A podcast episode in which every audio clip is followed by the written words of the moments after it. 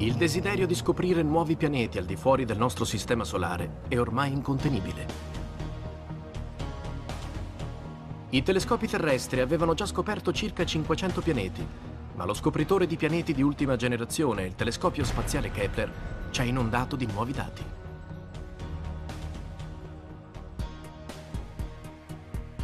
Gli oltre mille nuovi pianeti ipotetici comprendono 200 sistemi solari multipli e 58 mondi in orbite favorevoli alla vita.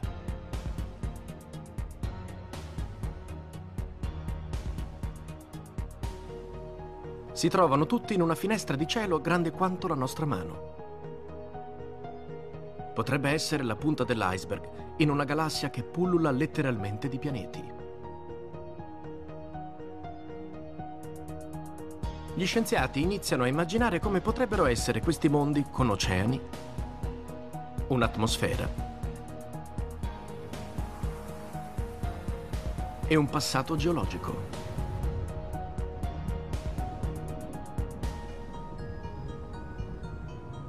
E ridefiniscono così anche le caratteristiche che un pianeta dovrebbe avere per permettere lo sviluppo della vita.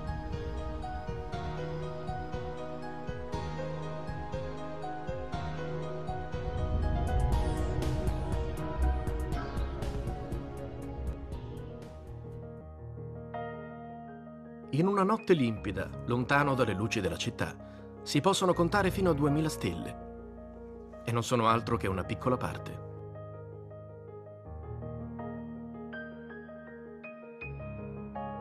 Nella maggior parte dei casi, anche con i telescopi più potenti, le stelle restano solo dei puntini luminosi che difficilmente possono aiutarci a trovare una risposta alla domanda che tutti si pongono. Ci sono altri pianeti come la Terra? O viviamo in un'osi dispersa nel mezzo di un universo desolato?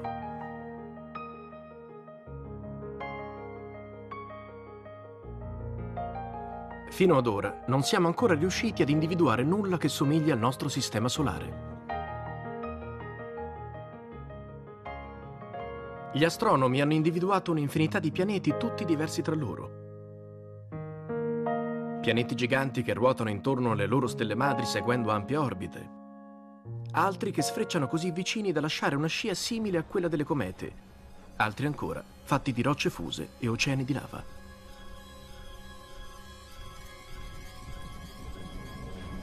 Queste scoperte hanno reso ancora più complesse le teorie su come i sistemi solari si sviluppino a partire da una stella.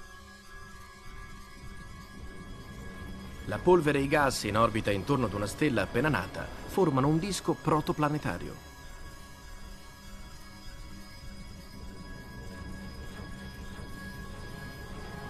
All'interno di questa struttura a forma di frisbee, la forza di gravità dà forma ai pianeti, che crescono pian piano, raccogliendo i corpi più piccoli intorno a loro.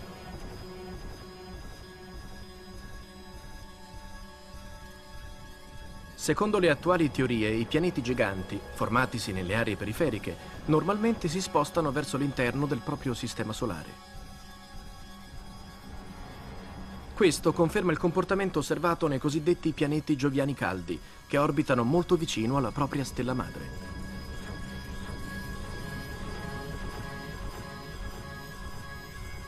Questi pianeti giganti possono però spazzare via i pianeti rocciosi più piccoli che si formano in prossimità della stella madre proprio quelli dove è più possibile che si sviluppino forme di vita. Cercare un pianeta simile alla Terra è quindi un'impresa inutile? Per rispondere a questa domanda, un gruppo di cacciatori di pianeti, utilizzando il telescopio Keck alle Hawaii, analizzò un campione di 166 stelle di tipo solare a 80 anni luce dalla Terra. Per oltre cinque anni cercarono di individuare piccoli tremoli nella luce delle stelle, che potessero far pensare all'attrazione gravitazionale esercitata da eventuali pianeti. A che conclusione arrivarono? Solo una, forse due stelle su cento, avevano un pianeta delle dimensioni di Giove che orbitava intorno a loro. Sei stelle presentavano un pianeta delle dimensioni di Nettuno e ben dodici avevano grandi pianeti rocciosi chiamati superterra. Questo significa che circa un quarto di tutte le stelle di tipo solare esistenti potrebbe avere pianeti con dimensioni simili a quelle della Terra in orbita intorno a loro. Ma proviamo ora a entrare nel telescopio spaziale Kepler, lanciato in orbita nel 2009 alla ricerca di pianeti terrestri. Gli astronomi hanno puntato la sua fotocamera verso lo sperone di Orione nella Via Lattea, coprendo un'area pari solo al 4% di tutta la superficie del cielo. I sensori di Kepler sono progettati per rilevare anche la più piccola variazione nella luminosità di una stella, che potrebbe essere causata dal passaggio di un pianeta davanti al telescopio. Nel 2009, durante un periodo di quattro mesi, Kepler ha analizzato la luce emessa da oltre 150.000 stelle che si trovavano ad una distanza pari a 3.000 anni luce dalla Terra. I dati hanno dimostrato che, almeno in un caso, forse non siamo poi così soli.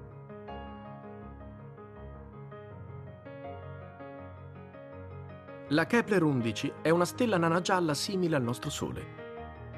Possiede un sistema solare costituito da almeno 5 pianeti con un'orbita inferiore a quella del nostro Mercurio e un sesto pianeta con un'orbita inferiore a quella di Venere. Ci potrebbero anche essere altri pianeti nelle zone più esterne. Ma lo sapremo solo l'anno prossimo, quando Kepler avrà raccolto tutti i dati anche sulle orbite più estese. Kepler ha scoperto in tutto 58 pianeti nella cosiddetta zona abitabile. Nella maggior parte dei casi si tratta di giganti gassosi, ma chi può dire che non ci siano lune con acqua allo stato liquido in orbita intorno a loro? Pensate a Pandora. Basandosi su un database in continua espansione, gli astronomi stanno ridefinendo le condizioni che permettono lo sviluppo della vita, così come la intendiamo noi. Forse un giorno scopriranno un pianeta con dimensioni simili a quelle della Terra, con oceani, un'atmosfera, una luna che ne stabilizza l'orbita, un campo magnetico che lo protegge dai venti solari. E creature in grado di inviare nello spazio programmi televisivi che ne rivelino la presenza. It's a Volkswagen. Blahs is kind of like the blues. Only... Right down to the germs and bacteria that can cause blemishes. Per il momento, una categoria di stelle per troppo tempo trascurata sembra essere il posto giusto dove cercare. Le stelle MV, o nane rosse, hanno una massa compresa tra un mezzo e un ventesimo di quella solare e costituiscono il 76% di tutte le stelle presenti nella nostra galassia. La più famosa si chiama Gliese 581 e si trova a soli 20 anni luce nella costellazione della Bilancia. Un gruppo di astronomi francesi e svizzeri ne studiò la luce da un osservatorio sulle montagne del Cile un leggero tremolio nella sua luce, e capirono che si trattava dell'attrazione gravitazionale dei pianeti. Analizzando la variazione della velocità radiale, arrivarono a scoprire la presenza di un pianeta, Gliese 581b, con una massa pari a 16 volte quella della Terra. Con una distanza dalla stella madre di soli 6 milioni di chilometri, doveva avere una temperatura molto elevata. Scoprirono poi il pianeta C, con un'orbita di 11 milioni di chilometri, ancora troppo caldo. Arrivarono poi a D, a circa 33 milioni di chilometri dalla propria stella madre. Trovandosi al limite esterno della zona abitabile, riceveva solo il 30% della luce che la Terra riceve dal Sole. Potremmo paragonarlo a Marte, dove la temperatura superficiale si aggira intorno ai 59 gradi sotto lo zero. Gli astronomi ritengono che Gliese 581d sia un pianeta ghiacciato proveniente dalla parte esterna del Sistema Solare. Presenta condizioni troppo estreme perché il SETI, ricerca di vita extraterrestre, se ne interessi. Ma non per il gruppo dell'Active SETI. Ansioso di stabilire un contatto, il social network Bibo, in collaborazione con un radioastronomo russo, ha inviato 500 messaggi di testo verso Gliese 581, utilizzando un radiotelescopio in Ucraina. Un altro gruppo ha utilizzato il Canberra Deep Space Communication Complex a Tidbinbilla, in Australia, per inviarne 25.000. Non si tratta però di spam interstellare. Pensate in grande. Veniamo in pace e osate sognare dicevano i messaggi. Ci vorranno 20 anni perché il messaggio arrivi e altri 20 per sapere se gli extraterrestri hanno cliccato mi piace. O se hanno bisogno di aiuto. Le nane rosse sono conosciute con il nome di stelle a brillamento per le violente eruzioni che ne caratterizzano la superficie. Nel 1985 la nana rossa AD Leo eruttò con una potenza mille volte superiore alla più potente eruzione solare.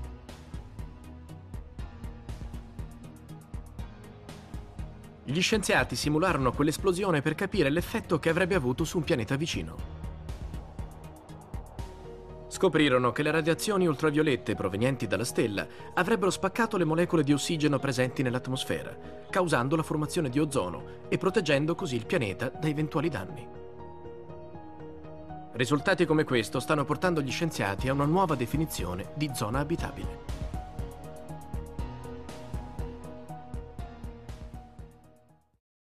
come nella favola di Riccioli d'Oro. Alcuni orsi escono per una passeggiata, aspettando che si raffreddi la zuppa d'avena. Nel frattempo arriva una bambina. Una zuppa è troppo calda. Una troppo fredda. E la terza è perfetta. Quando tornano i tre orsi, Riccioli d'Oro scappa dalla finestra. La metafora di un contatto? Ora sappiamo che non è solo la distanza dal Sole a rendere la Terra abitabile. Venere si trova circa 41 milioni di chilometri più vicino al Sole, ma a causa della sua spessa atmosfera, la sua superficie riceve il 30% in meno di energia solare. Nonostante ciò, le temperature arrivano fino a 495 gradi centigradi, la causa è il biossido di carbonio, un gas serra che cattura il calore e che costituisce il 90% della sua atmosfera.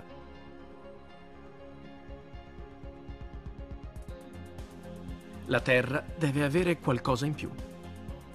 Le molecole d'acqua presenti nel vapore acqueo e nelle nuvole assorbono parte dell'energia nella zona infrarossa dello spettro della luce solare riflessa dalla Terra, che poi cedono al resto dell'atmosfera. possiamo osservare il fenomeno in questa immagine satellitare.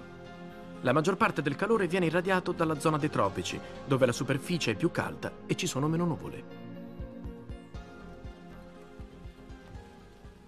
Tuttavia, secondo un recente studio della NASA, se il vapore acqueo costituisse l'unico gas serra, le temperature crollerebbero e la Terra sarebbe intrappolata nella morsa del ghiaccio. c'è qualcosa che funziona da termostato e mantiene il clima stabile. Anche se costituisce solo lo 0,038% dell'atmosfera, l'anidride carbonica assorbe energia sufficiente per mantenere costanti le temperature e far sì che l'acqua rimanga nell'atmosfera. Ma non c'è stato sempre questo equilibrio.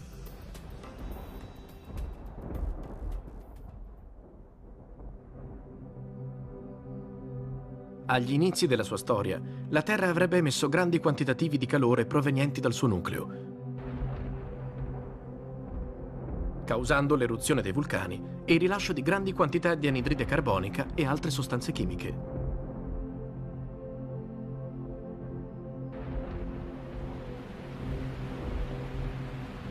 Con il passare del tempo parte dell'anidride carbonica scomparve, sciogliendosi nell'acqua del mare grazie alle reazioni chimiche note con il nome di meteorizzazione tra acqua e rocce silicatiche. Ma un altro fattore decisivo entrò in gioco. Lungo i margini delle sorgenti idrotermali, alcune molecole organiche avevano portato alla creazione delle prime forme di vita, i procarioti. Altre forme primitive si erano evolute, sviluppando la capacità di assorbire anidride carbonica e rilasciare ossigeno nel processo noto come fotosintesi. La capacità di far circolare il carbonio dentro e fuori l'atmosfera è il punto più alto che un pianeta deve raggiungere per essere definito terrestre.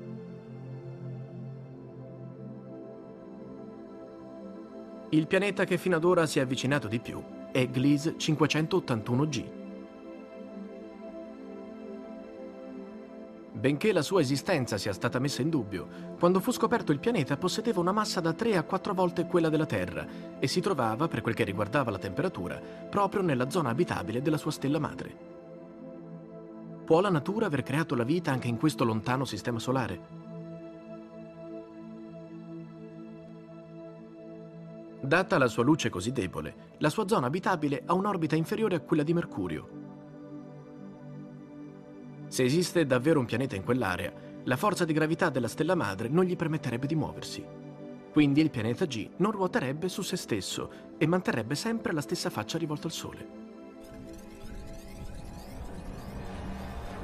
Nel nostro universo, la velocità con cui un oggetto ruota o meno su se stesso è una caratteristica che viene spesso data al momento della sua formazione. La nostra Via Lattea, ad esempio, si è formata all'inizio della storia dell'universo quando la forza di gravità attirava tra loro un'infinità di piccole galassie. La rotazione della galassia veniva determinata dalla direzione e dalle masse di tutte le stelle e di tutti i gas che avevano contribuito a formarla, scontrandosi tra loro. Al centro della galassia esiste un buco nero supermassiccio che ruota ogni 17 minuti in base alla frequenza dei brillamenti sul suo orizzonte degli eventi. Una stella di neutroni ruota 1122 volte al secondo in base alla frequenza delle emissioni di onde radio.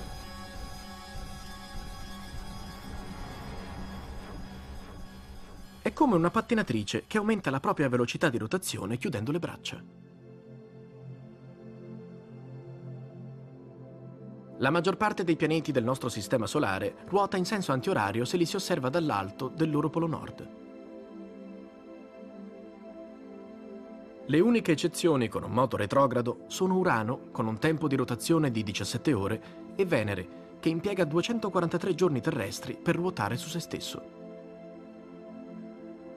Un modo per immaginare un pianeta fermo su se stesso è pensare alla Terra senza la propria rotazione, al momento pari a 23 ore e 56 minuti. Il nostro pianeta pesa 6 miliardi di miliardi di tonnellate e ruota oltre 1600 km all'ora in corrispondenza dell'equatore.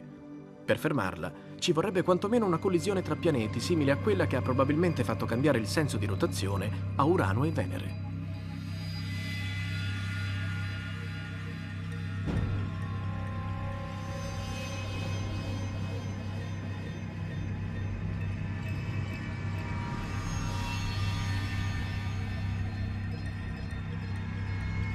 Il risultato sarebbe un mondo completamente nuovo.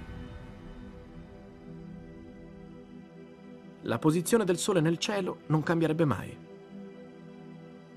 Senza l'alternanza tra il giorno e la notte, il calore fornito dal Sole rimarrebbe costante, interrompendo così la circolazione oceanica e atmosferica. Tradizionalmente si pensava che l'acqua presente sul lato buio di un pianeta che non ruota su se stesso sarebbe caduta sotto forma di neve, rimanendo per sempre in quella condizione. Una simulazione dell'atmosfera di un pianeta fermo su se stesso realizzata dalla NASA alla fine degli anni 90 ha modificato questa teoria. Scoprirono infatti che si potevano formare venti che permettevano al calore di raggiungere il lato buio. Gli scienziati del California Institute of Technology testarono questa scoperta interrompendo la rotazione della Terra attraverso un programma di supercomputer solitamente utilizzato per fare previsioni sul clima. Il team posizionò il punto subsolare, l'area rivolta verso il Sole, vicino alle coste del Sud America. Questa immagine evidenzia la nuova disposizione. L'evaporazione sul lato esposto al Sole causerebbe la formazione di tempeste che verrebbero spinte verso l'altro lato passando per i poli. In Alaska, grazie a questo flusso diretto verso i poli, sarebbe sempre estate. Aree come l'Europa, l'Asia e l'Africa si raffredderebbero. Durante i 50 anni della simulazione, gli oceani riuscirono a trattenere calore sufficiente a evitare la formazione di ghiaccio. Sul lato esposto al Sole, vaste aree dell'emisfero occidentale si trasformerebbero in deserti. Ma se avessimo piantato una tenda nel punto subsolare, avremmo trovato un clima caldo e piovoso, simile a quello dell'isola di Kauai, alle Hawaii. Il punto più alto dell'isola è il monte Waialeale. Nella lingua locale significa acqua increspata o acqua che trabocca. È noto per essere il luogo più piovoso del pianeta, con medie di 11 metri di pioggia l'anno. Come cambierebbe un luogo di questo tipo se fosse esposto sempre al sole?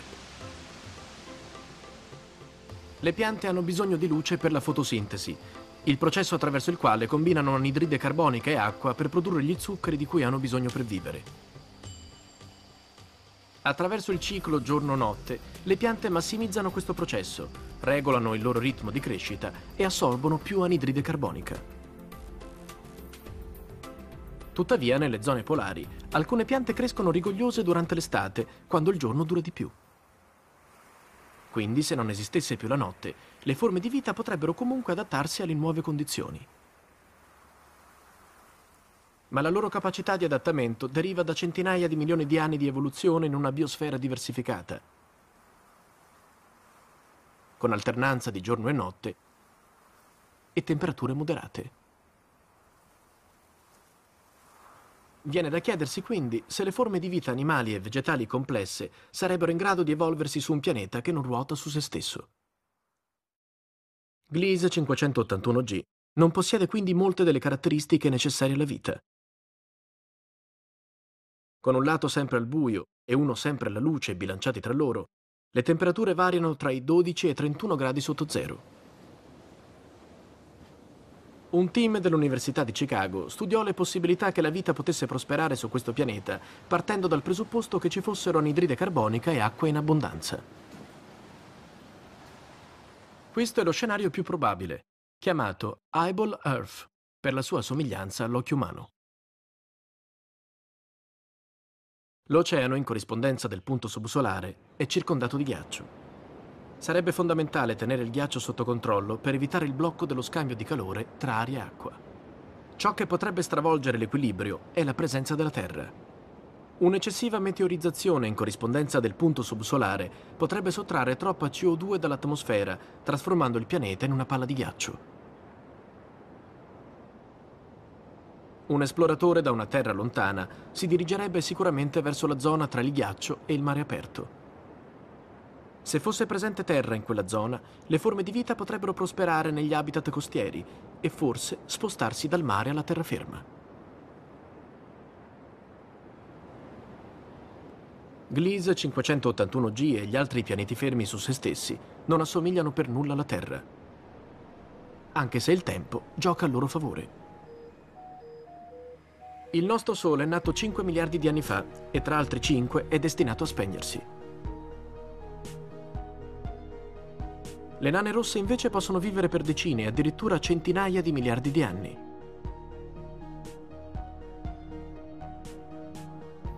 Con un po' di fortuna, il pianeta G potrebbe avere il suo momento di gloria se riuscirà a far fiorire forme di vita primitive e a proteggerle durante la loro evoluzione in forme più complesse. Riusciremo mai a scoprire pianeti con uno sviluppo già avanzato? Dopo aver scoperto che la nostra galassia potrebbe essere costellata di pianeti, le ricerche verranno sicuramente intensificate.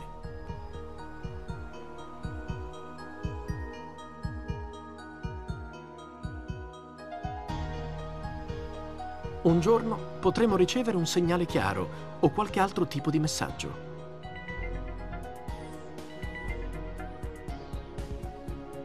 La notizia passerà inosservata per molti di noi, presi come siamo dalla tecnologia, le crisi, i conflitti, i consumi, il desiderio di evasione.